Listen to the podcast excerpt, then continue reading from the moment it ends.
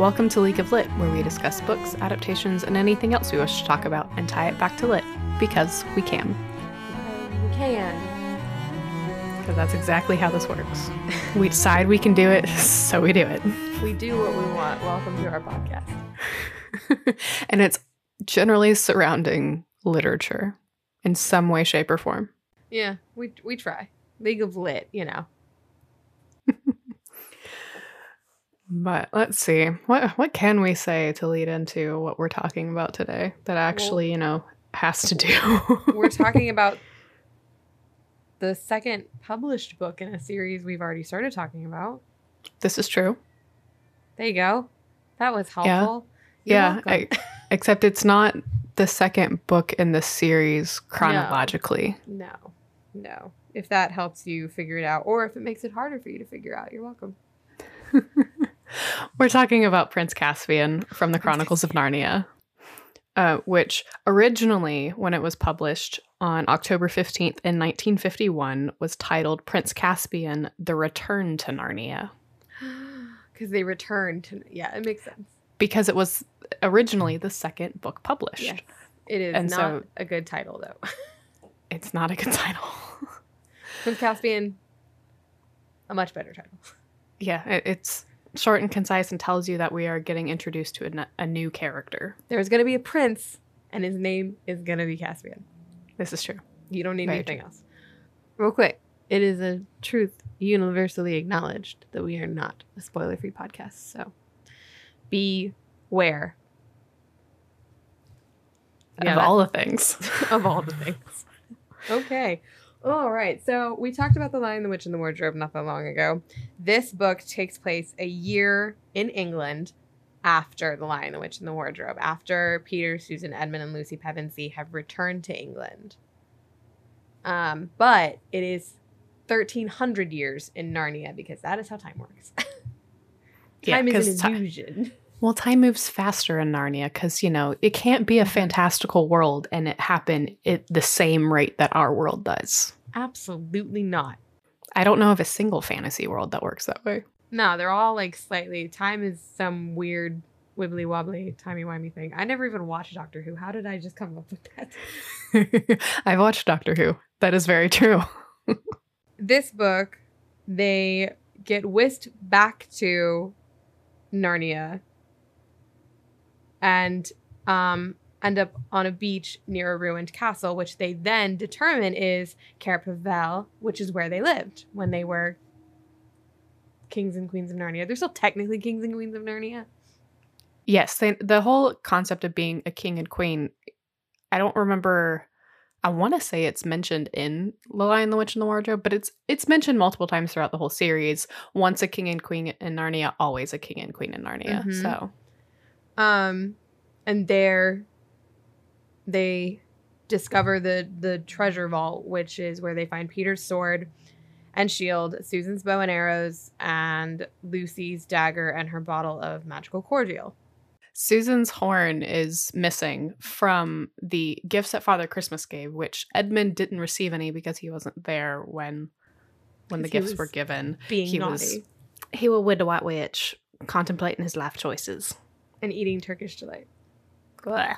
So the horn is missing, and at that point, you sort of get the interpretation that somebody has used the horn, and therefore that's why they're back. You don't like Do you uh, get that? I mean, I, was I felt like, that way about it. I know that I feel that way now, but that's because I I've read the series multiple times, and I know that that's what it is. I don't know and, what third grade me thought the first time she read them but I don't. Yeah, it's like that's one of the things where I don't remember because the also thing I don't. The other thing I don't remember about when I like initially read this series was if I read it in chronological order or publication order. So while they are at these ruins, um, they run into a dwarf, which we are not really sure. We don't, but I don't know that we. I don't remember that we know that that's what his name is until a little bit later. I don't think we do know because yeah, it's like I think it's while he's while we're getting the story that he tells to the Pevensies of like of why he's there and the fact that he is a servant of Caspian the Tenth. This is our first mention of Prince Caspian, um, but like he, that's like he literally goes in and tells the whole story of how it is that lead of everything that happens before the Pevensies actually enter in Narnia this go round.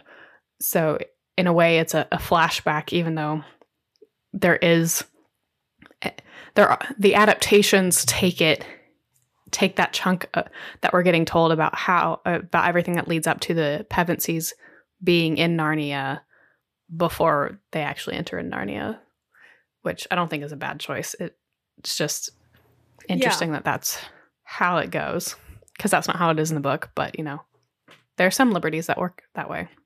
Yeah, because he tells us about how the Telmarines conquered Narnia, and um, it's now ruled by King Miraz and his wife, whose name is long, and I didn't write the whole thing down. So Queen P is what I wrote. the thing is, is I don't ever remember hearing the name when I read the book. So when I was looking at cast lists, I was very confused. I was like, how did they decide what her name was? I had to have been in the book somewhere. I just didn't. It wasn't important enough to stick in my yeah. brain.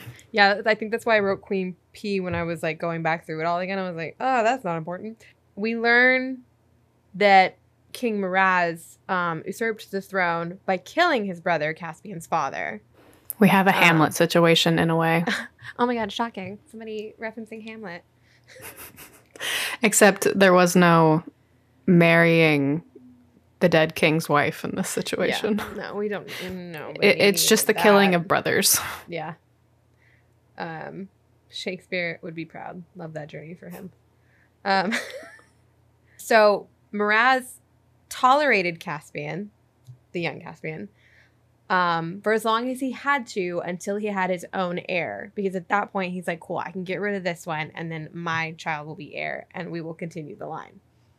Mm-hmm. Um, and because of that, um, Prince Caspian had to escape the castle before he could be murdered um, with the aid of his tutor, Dr. Cornelius yes. who gave him Susan's horn and has taught him the lore of old Narnia.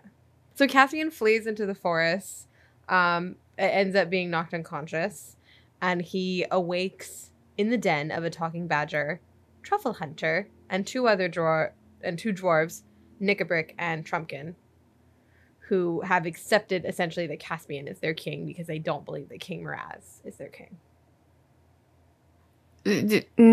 Nikabrik is a struggle bus through the whole well, I mean, way. Nikabrik, so.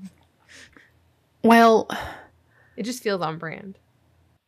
So, I mean, like, I always just, I guess I just always got the feeling that Nikabrik was never going to go for it.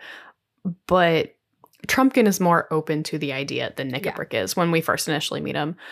And where Nikabrik's all, he's a Telmarine he's going to be just like the rest of them and he needs to like go. And by go, I I fully mean dead. mm-hmm, mm-hmm. No, I got that. and so it's it's that kind of a struggle, if you will, um, for those. But it's those three that meet Caspian first, and it's with their help that Caspian gets to meet all of the other Narnians who are supposedly supposed to be extinct. Yeah, because at that point they there are no talking animals. It's not the same as it was before. It's a completely different Narnia. Because the it's a very savage place. Over. Yeah, and they've essentially killed all of the the smart animals, or at least they think they have. And they've replaced them in a way with just regular animals. I don't know that it's that they killed off a bunch of them. I think they just started treating them like dumb animals because yeah. I know at least in one of the adaptations it's mentioned, well, you can only be treated stupid for so long before you actually become that way. But through um, Caspian meeting all the old Narnians, we are introduced to what is honestly probably one of my favorite characters in the series, which is Reepicheep. Mm, he just he has this level of spunk and a liveliness that doesn't exist in a lot of other characters, but at the same time, his pride is really annoying. like he's he's definitely like I want to just boop him on the head, but I feel like he would just stab me. So they do a midnight council on the dancing lawn, and Dr. Cornelius arrives to warn them that King Raz and his army are approaching Mhm. and tells them to flee to Aslan's How, which is in the Great Woods near Cair Paravel. And then, Well, and as Aslan's How is because it's n- not something that you understand until a little bit later in the novel. I think that it's essentially the tomb. It's like the area around the stone table, like. So there are a lot of locations that we were introduced to in The Lion, the Witch, and the Wardrobe that have been renamed because of how circumstances have changed over the last 1300 years in Narnia. Mm-hmm. um, so the Telmarines follow the Narnians to the How and they fight. You know, it's a war at this point. And at a second All for the crown. yes. At a second war council, they decide to use the Susan's horn in the hopes that it will bring them help. Mhm. So now, Because the legends are is that it would call the kings and queens of old. But that's just the legends that they have been told. They don't actually know if it'll work. they they could fully just be blowing a horn. it's a great musical instrument. It's not that great. Um, but, But- obviously it works. Trumpkin tries to be a realist about this entire like using of the horn thing. And because he, you know, he brings up the fact that, you know, it could be all for nothing and that they just, you know, blow the horn and nothing happens. Mhm. but he still has such a strong sense of duty that he agrees to go and search to see if any help actually does come from Caspian blowing the horn. So while they're while Trumpkin and the Pevensies are then journeying to Caspian, um, it's just a very difficult trek. I mean, Narnia doesn't sound like it's fun anymore, so I can imagine. Well, and also things have just changed over time. So things that they remember, like the journey from Cair Paravel to the stone table, is different than what it was the last time that they were there. Yeah. Um, while they're on that journey, Aslan appears to Lucy and tells her to guide the others behind him. And he sends Peter, Edmund, and Trumpkin ahead to the How to deal with some treachery. Ooh. Well, so and the thing about Aslan appearing to Lucy is he only appears to Lucy. None of the others can see him. So this is an exercise in faith. And while Lucy goes and tells them, like, look, it's Aslan, like Aslan is here, we should and he's asking us to follow him, like that impacts how they get to Aslan's How Mm-hmm. because the others don't believe Lucy. Edmund tries to stand up for Lucy because he knows the last time it he looked really darn stupid. So he's trying to not repeat history. And he tries but fails because, you know, you still have three other people who ha- also have to agree because Peter decides, "We'll stick it to a vote." And so because the vote fails and they don't follow Lucy, who's saying we should follow Aslan, they almost die because they run into some of Miraz's men. Are we shocked? So they go back and decide go to the way that Aslan showed Lucy to take them. And they end up making things safer. well, you should always. But there's also- the women.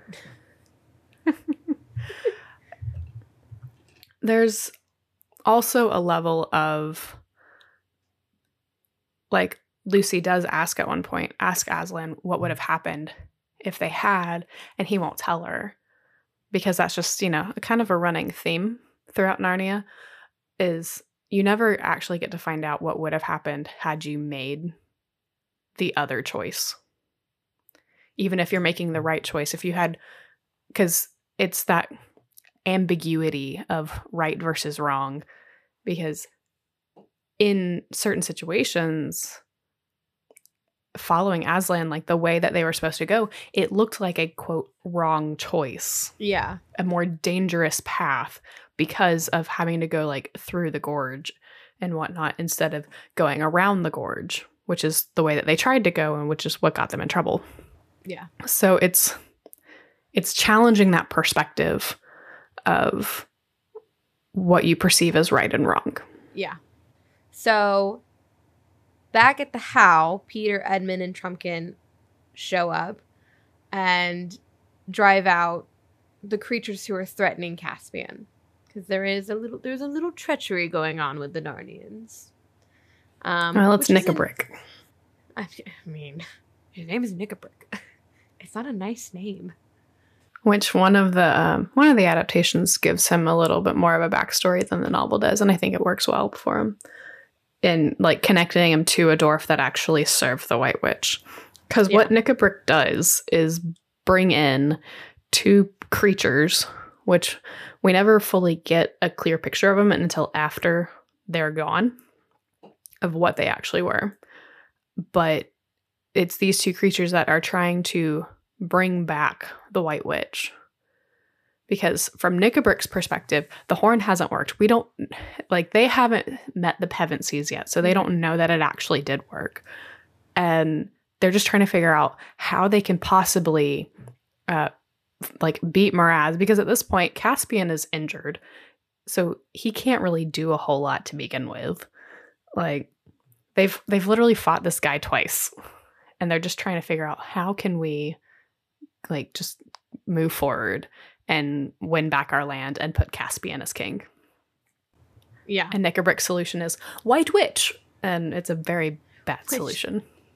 a terrible solution. But because Caspian can't really do anything right now, Peter ends up challenging Miraz to single combat. And the army of the victor in this duel will be considered the winner of the war. hmm Good concept. As long as It you're works not in fighting theory. shady people. It works in theory. And Miraz is 100% shady. Yes. And his friends, his advisors, also shady Yeah. people. um, when Edmund brings the challenge to Miraz, um, we get a little bit of insight to the advisors for Miraz and how they are plotting to pull a Caesar, if you will, Yeah. and they fully want to stab Miraz in the back. So we have Brutus being honorable men here. Yeah, um, Glozelle and Sopespian, I believe is how you say his name, are the two advisors who have decided that no matter the outcome, they's gonna stab this man. Yeah, Miraz is done. so when he loses the fight with Peter, Mhm. they decide to stab him and declare then that the Narnians have cheated and stabbed him in the back while he was down. And then they're in command of the Telmarine army at that point. So they tell the Telmarine army to attack.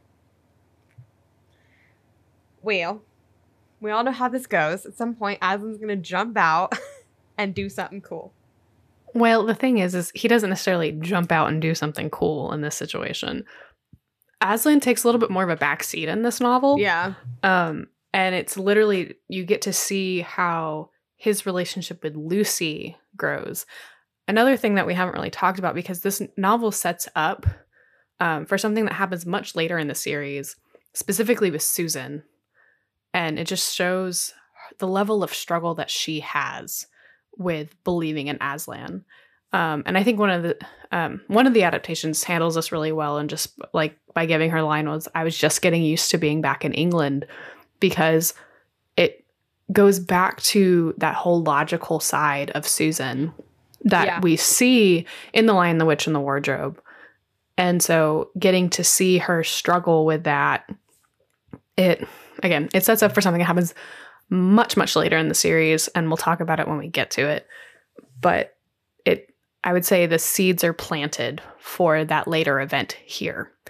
Um, but Lucy, Susan, and Aslan have gone to wake up the trees. They've gone to get the dryads and the naiads. And Bacchus. This is the one thing that's really interesting about Narnia.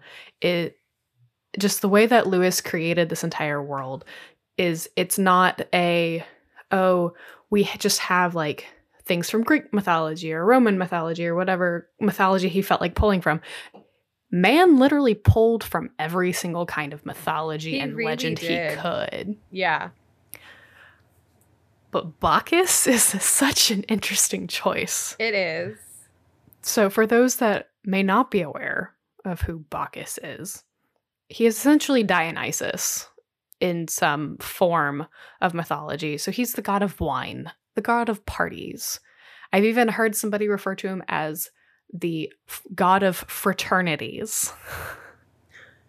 I mean, Dionysus would totally have been in a fraternity. he would have literally created his own fraternity. He'd be like, I don't like any of these other fraternities. I make my own. but it's just it's so interesting that that is one of the things that's brought forth to face the Telmarines. I mean, wine is always useful. I don't know. I'm going to assume that um that Aslan just really thinks that wine is very useful and partying is important. I don't know. I can't. I, I- can't. I can't figure it out. I, I don't know. I mean, it works because of the help from the the Dryads, the Naiads, and Bacchus. The Narnians win. Yes. But I just think it's so interesting that Bacchus makes an appearance in this book. I guess C.S. Lewis had a had a, a little soft spot for Bacchus. I guess. I don't know. Who knows? Um. So. Yes, essentially, bringing the woods to life helps uh, send the Telmarines fleeing, and uh, they end up discover finding that they're trapped at the Great River, where their bridge has been destroyed by Bacchus. Mhm. Useful, you know, partying, destroying bridges. Um, so the Telmarines, the Telmarines, I don't know, I don't know. what- Some people party hard. Um, so the Telmarines surrender, and Aslan gives them a choice of staying in Narnia with Caspian then as their king, or returning to Earth, which is where they're originally from. Um, and it the it's you know the end of the story. So one person volunteers to go through the magic door to Earth. Yep. And the rest of the Telmarines are like, no, that's a lie. Where are you sending them? So then the Pevensies go through the door back to Earth Mm-hmm. um, to reassure the Telmarines. And it's here that you find that Peter and Susan are now too old to return to Narnia. Yep. Um, and they're back at the railway station, and it's been probably about 15 seconds. So, time is an illusion. You're welcome. That it is. So, yeah, that's the whole book. My overall opinion of the book as an adult is I feel like this is just a build up book. I don't Yeah. feel like anything really happens.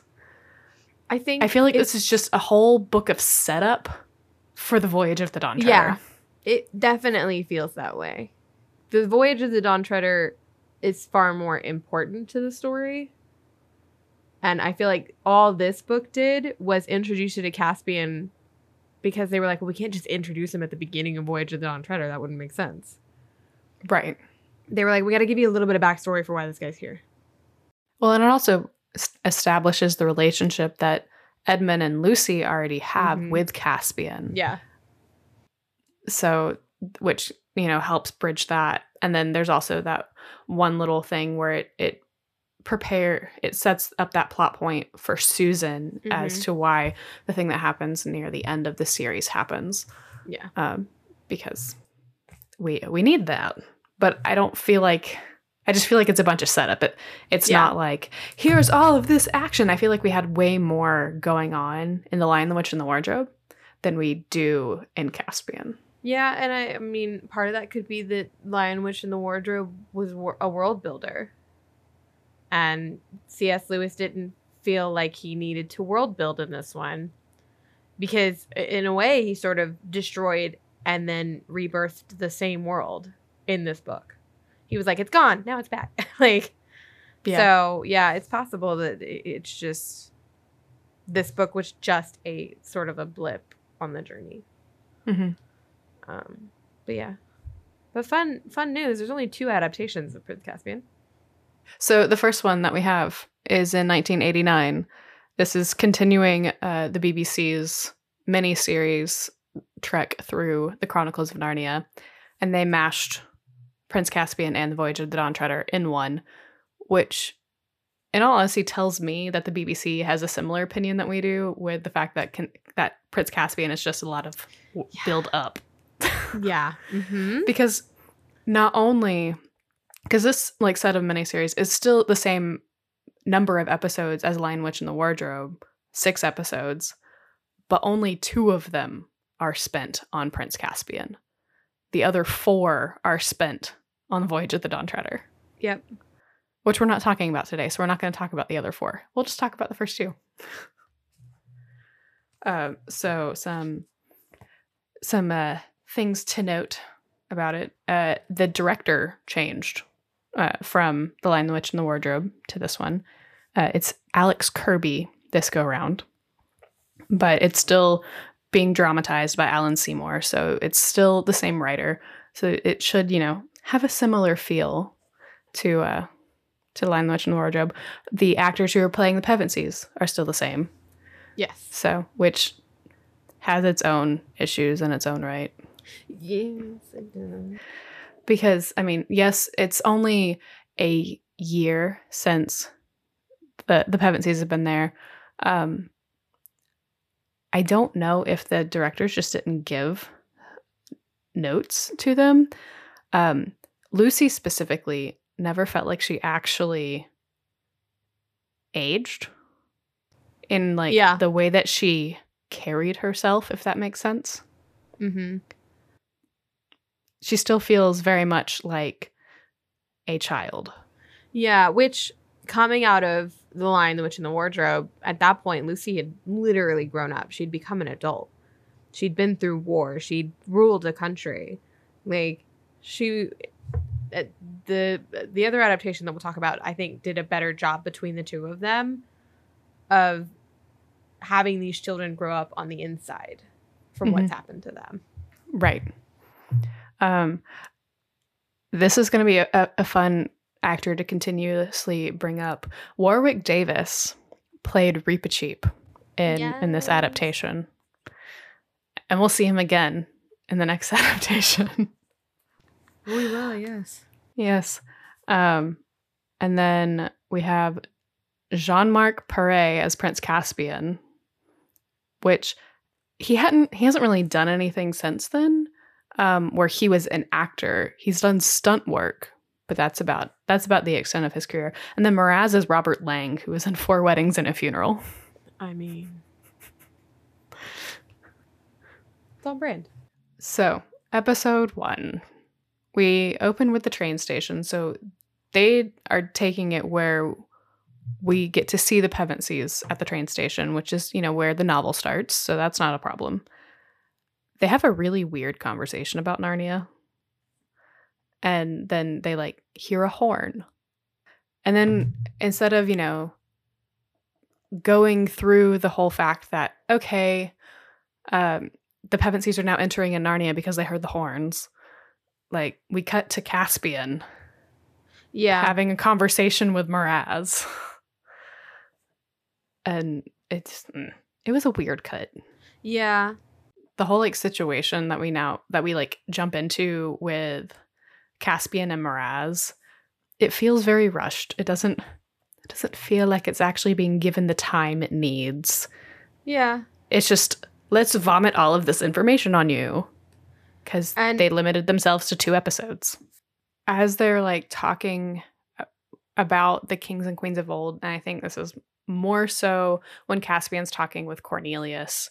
Um, we jump cut back for a brief moment to the train station, and I don't remember if it's Peter or Edmund that makes the comment of, My ears are burning. Someone must be talking about me. What? Listen, it was the 80s. So that was such No, an unnecessary Yeah, thing. like, it doesn't why? matter that it's the 80s. That's a, just a bad writing. It's also like at that point in the train station, it's it's not this it's not happening at the same moment that that is happening. Right. Like that's not when he uses the horn when they're having a discussion about them. So I'm like that makes no sense. Right. It doesn't line up. Yeah. then we you know we get to go through all the different things and the second episode is them continuing uh to get to caspian and then i don't know that we ever talked about when we were talking about the book but like miraz is actually encouraged to refuse the challenge but it's Yeah. his advisors literally trying to rile him up so that he will and it's a weird like somewhat reverse psychology thing Yeah, it's because they want him gone.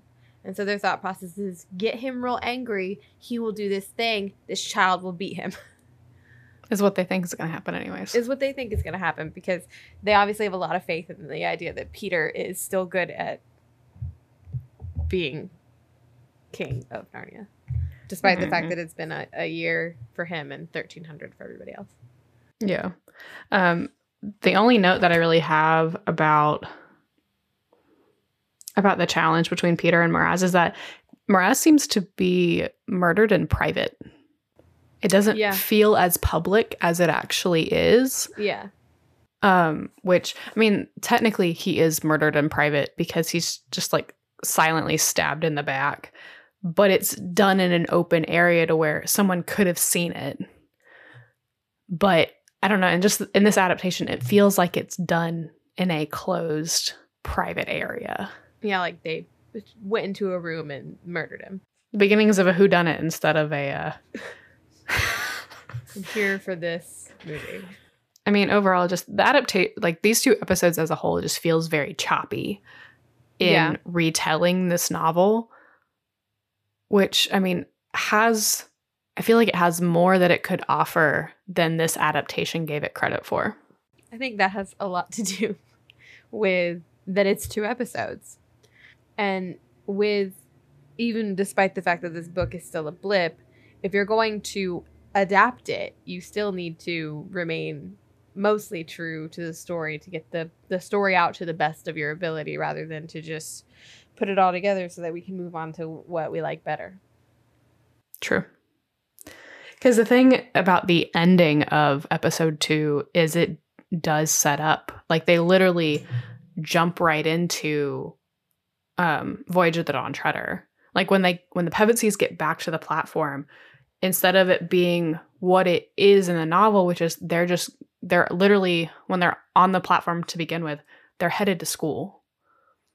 And it's Lucy's first time going to boarding school. Like it's a lot of there's already a lot of emotions going on at the beginning anyways.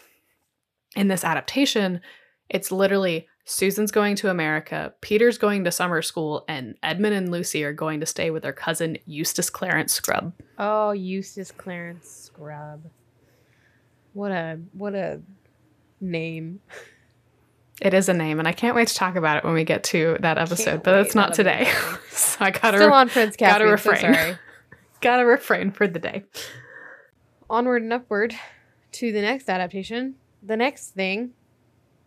Which happened in 2008. Yeah. May 16th of 2008, right? Yes. Yes, I wrote that down. Yeah, down. this is Proud this is the second one that Disney and Walden Media did together. It is also the last one that Disney and Walden Media did together. Because Disney didn't want to be involved in Voyage of the Dawn Treader. Again, we'll talk about that another day. We still have Andrew Adamson as uh, as a director. So, you know, and he also helped write it with Christopher Marcus and Stephen McFeely.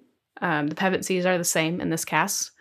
We get to be introduced to Caspian with uh, Ben Barnes being Caspian. I like Ben Barnes. I like Ben I Barnes as Caspian.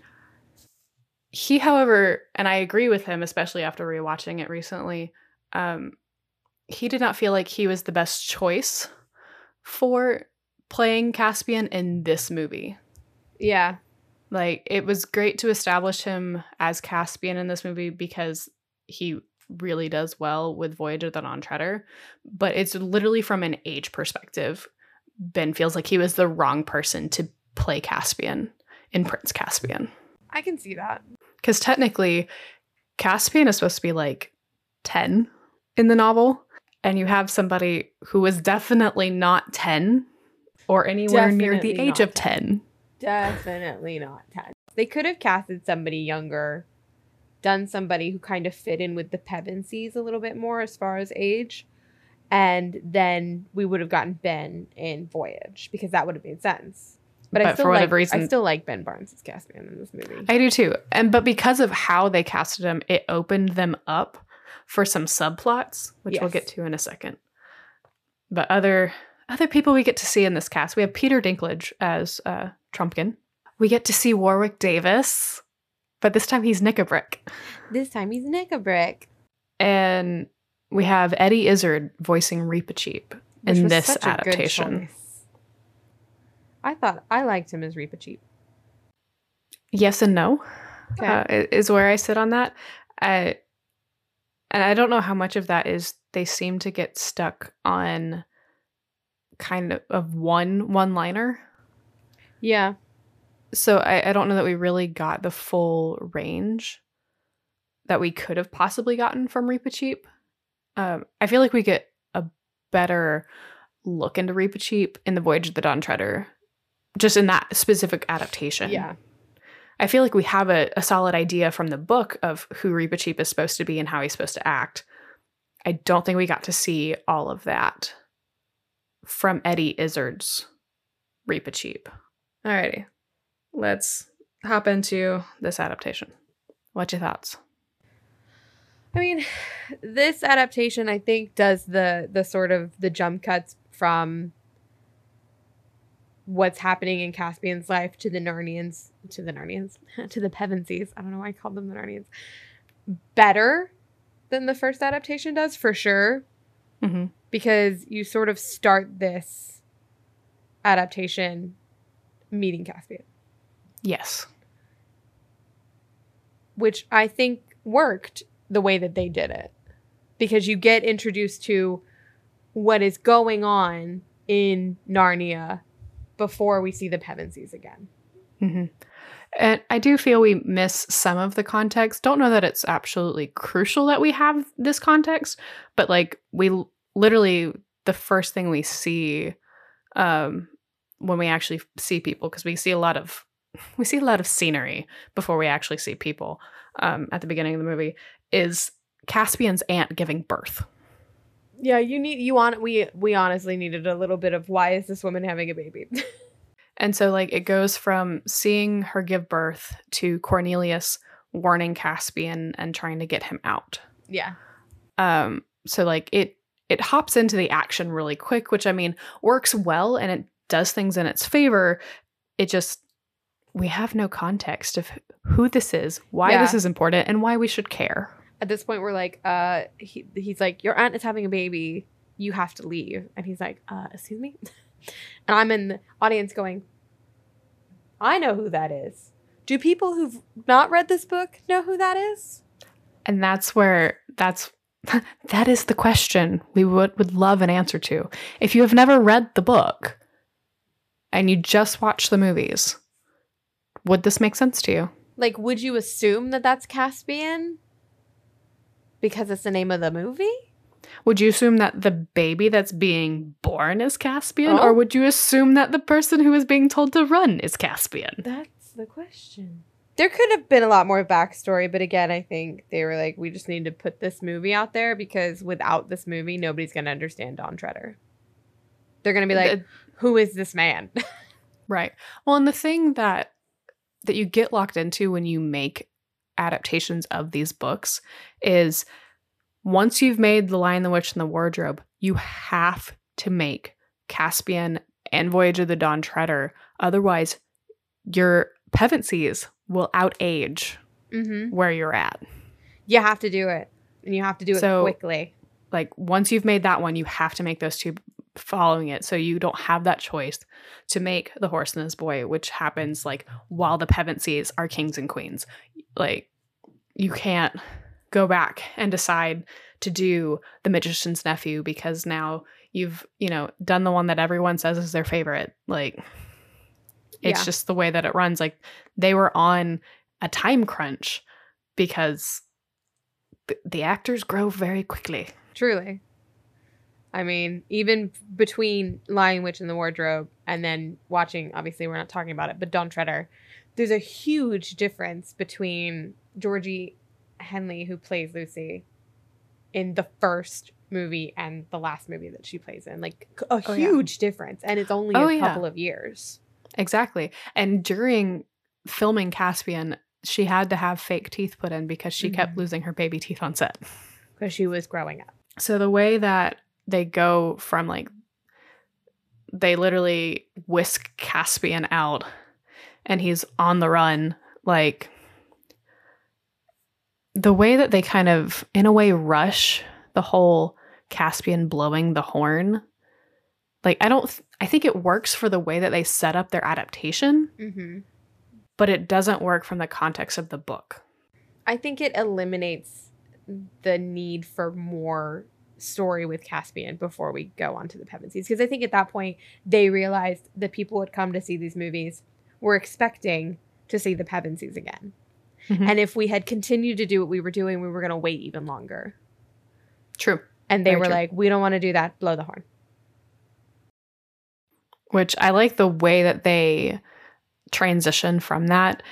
It's literally Caspian's blowing the horn, and in the next scene, Lucy's having a car horn honked at her Yes. because she, you know, did a dumb thing and ran in, the, in And I, front of yeah, a car. I think that this movie handled transitions so well. Yes. I think it's interesting that this adaptation chooses to have mostly Peter, but Edmund also gets in on the action as well of Peter having a fight with other students in the train station. Yeah.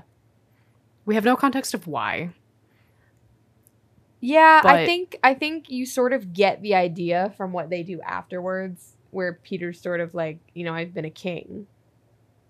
That he's I think having been in Narnia for so long and grown up and lived like essentially a whole life, I think they're all feeling a little stunted being back in the real world. When they go back and like Peter says this was what happened, makes no sense. No. But I guess they were they filled in here because they had decided not to do so much with Caspian that they were like, well, we got to do something with the Pevensies now. Who knows?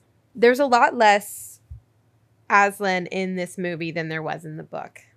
He's still there, but like he doesn't really get as involved in this adaptation. I mean, in the book he doesn't he's not all that involved. I think he's just a lot more involved in the book. There's also this like oddly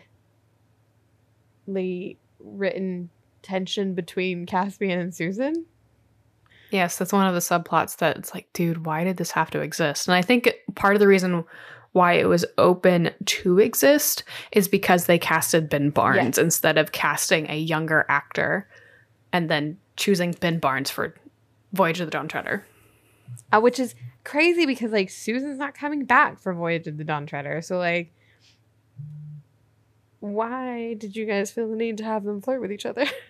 I don't know. That was just uh, I mean, it's just I was like this feels aggressive and There too much. there are so many lines that it's like, why? Just just why? Like when he tries to offer her her horn back. Mhm. She's like, keep it. You might need to call me again. And then Lucy repeats it. You might need to call me again? Cuz it's like And it's like literally the way that she says is like, that is literally how I feel about this whole subplot. And I'm like, man, if they had casted him younger, would they have tried to make him flirt with Lucy? I don't know. oh, we'll never know. In all honesty, the tension between Peter and Caspian sets them up for a lot more trouble than is actually found in the book. Yeah. So that was either the writers trying to create more tension so they had more opportunity for action because there's mm-hmm. literally an entire scene that is so obviously planted for action alone Yeah. because this scene doesn't exist in the book because literally once the P- Pevensies meet up with Caspian that's when we just go straight to the challenge like they've already before the Pevensies get to Caspian there's already been two battles between Yeah. the Narnians and the Telmarines Yeah. where in this adaptation we've only had one battle Yeah, because then they go to battle at the castle, which ends so sadly. very sadly but the whole like stealth op- operation it- itself like it's clearly an action grab Yeah. That whole thing, the whole battle in the end just makes Peter look real bad.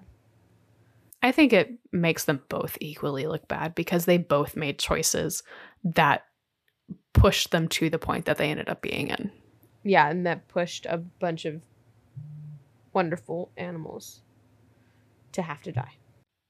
and like you get different moments of seeing like Susan struggle like when she says things like while it lasts like you know Yeah. things like along those lines where you like they are they are sowing those seeds that are Yeah. meant to be sowed of her struggle and as to what happens later that you know we never get to see so Not in these movies. if you've never if you've never read the books and you just watch these movies it just makes susan look like a pessimist and she is Yeah. but she's not and I, i'm generally not one of those people that's like well it didn't happen in the book this way but with But I these think- stories i feel like it needs to be a little bit closer to the book than what this Yeah. was i think out of the three that they did get to adapt with this round of adaptations caspian is the one that matches the book the least Yeah,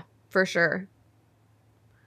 And it is because Caspian, I think, is the less plot heavy of the three of them. And so they felt the need to action grab so much. I mean, even the first shots of the movie are very action grabbed. yes And so when they added this second battle that yes, there was a second battle in the book, but it's not the way that this one happened. I just think that they set themselves up to fail because they felt the need to action grab so hard instead of just choosing to find better ways to actually be more on line with the book. Mm-hmm. No, I think you're true. Very true. The way that they go about with the White Witch, like trying to bring the White Witch back, is very unnerving. Yeah. A lot of anything with these two movies, The Lion, the Witch, and the Wardrobe, and Prince Caspian, the White Witch is consistently very much more unnerving in the movies than she's in the books. And I think, I think the way, like, it's really a great opportunity for Edmund as a character to do what he does in that scene, which is, you know, stab the witch, because he he knows the power that exists, and so Mhm. because he's more aware of it, he can resist it easier than everybody else. Yeah. but the way that he just gets go he goes about it i don't know it's it's slightly sad where he's like oh i know you had it sorted so when they have susan and lucy go find aslan to you know hopefully help bring more more help to the fight that they know is going to happen because they just have that really great hunch that you know Yeah. Things aren't going to go the way it's supposed to go with the challenge. Um, the fact that Susan gets off the horse to protect, literally the whole reason why this exists, because it's not how that happens in the book. Because Susan goes with Lucy the whole way. Yeah. Um, it literally happens because Anna Popplewell wanted more screen time with her bow and arrow. Yes. I mean, I understand that. She was given it as a gift. Yes. Like, and I'm not necessarily mad about it. It just, I don't know. You're you're kind of like, "Oh wow." Okay. like i think i think the main problem that i have with that specific scene is because Caspian comes and like quote saves the day, so it adds to that weird tension because they never fully develop that subplot. Yeah, it never goes anywhere. This movie is it's like rushed but slowed down. Yeah, it's a very weird pace. Um yeah, the pacing of this movie is very odd. But again, the pacing of this book is a little strange. Also true. So that Because the other thing, so right here at the end of the story, Caspian makes the speech with Aslan instead of Aslan just giving the whole speech of, yeah. you know, like everyone is welcome uh, to stay if they would like to stay. But however, if you don't wish to stay, here's your like opportunity to Wow. to go. Yeah. Um, and then that's when we get into the whole like, you know, Peter and Susan, they're not going to be coming back. Mhm. And then to wrap up the awkward subplot of Susan and Caspian, she says it would have never worked out between us. I am 1300 years older than you. She starts to leave, then decides to go back and kisses the dude. Why make- Why make the comment that you're It's 1300 just- years older than him and then kiss him? It's just not necessary. It's not It made no necessary. sense. Um, Makes zero sense. It made sense to them because Ben and Anna were close enough in age, I guess. But I guess. And I mean, they do have chemistry. they do. We're- there's we're no not, we're not no denying that at all. denying that. Like it's not that they didn't do a good job with this subplot. It's that it wasn't written well. yes. And then I really do like the song that like goes with this movie. Um, the Call by Oh, The Regina. Spektor. Mhm. It it was a very solid song. And for the longest time you could not get it anywhere outside of getting the entire soundtrack. Yeah. They were like, you can't buy this individually, and we were all like, oh, I. So I own the entire Prince Caspian soundtrack because Exactly. I wanted Regina Spektor's song. Because she never released it on her own. Mm-mm. No, it was just was- released on the soundtrack. It was literally for this movie. And I think that was a great like Call sound. Was it- was it like a that great was call yeah. for the soundtrack? It was a great like choice from a marketing perspective for Yeah, the soundtrack. because it meant that people bought the soundtrack. Is there anything else you would like to add to our discussion? This book is not bad. This book is just too long for what it is. Because we just didn't need all of this backstory, I don't think, to introduce Caspian. I think truly that this book was not necessarily necessary. I understand that. And like the length of it, how much we had to learn, I'm like, y'all could have introduced Caspian in a shorter way. So I, I think I think that is true. They could have Lewis could have absolutely introduced Caspian in a different way with starting with Voyage. Mm-hmm. But the things that we miss out by not having this book is more of a developmental choice for the Pevensies. Yeah. So, which is hard to push past when the title is Prince Caspian. Yeah. It feels like you're supposed to care more about Caspian than you are about the Pevensies because of the title. And truly, we're supposed to care a lot more about the Pevensies and the journeys that all four of them are going to go on from here rather than Caspian, who will matter a lot more in Voyage. Yes. That is, those are our thoughts Mm-hmm. on Prince Caspian by C.S. Lewis and the adaptations that have come from it. So, thank you, C.S. Lewis, even if this is not our favorite of your novels. We still appreciate that you wrote it. We're still having fun. Yes, And that is, I believe, what matters. Absolutely. Um, thank you to anybody who took part in in one of these adaptations. Uh, bravo. Even though we didn't really need them in the way that you did them.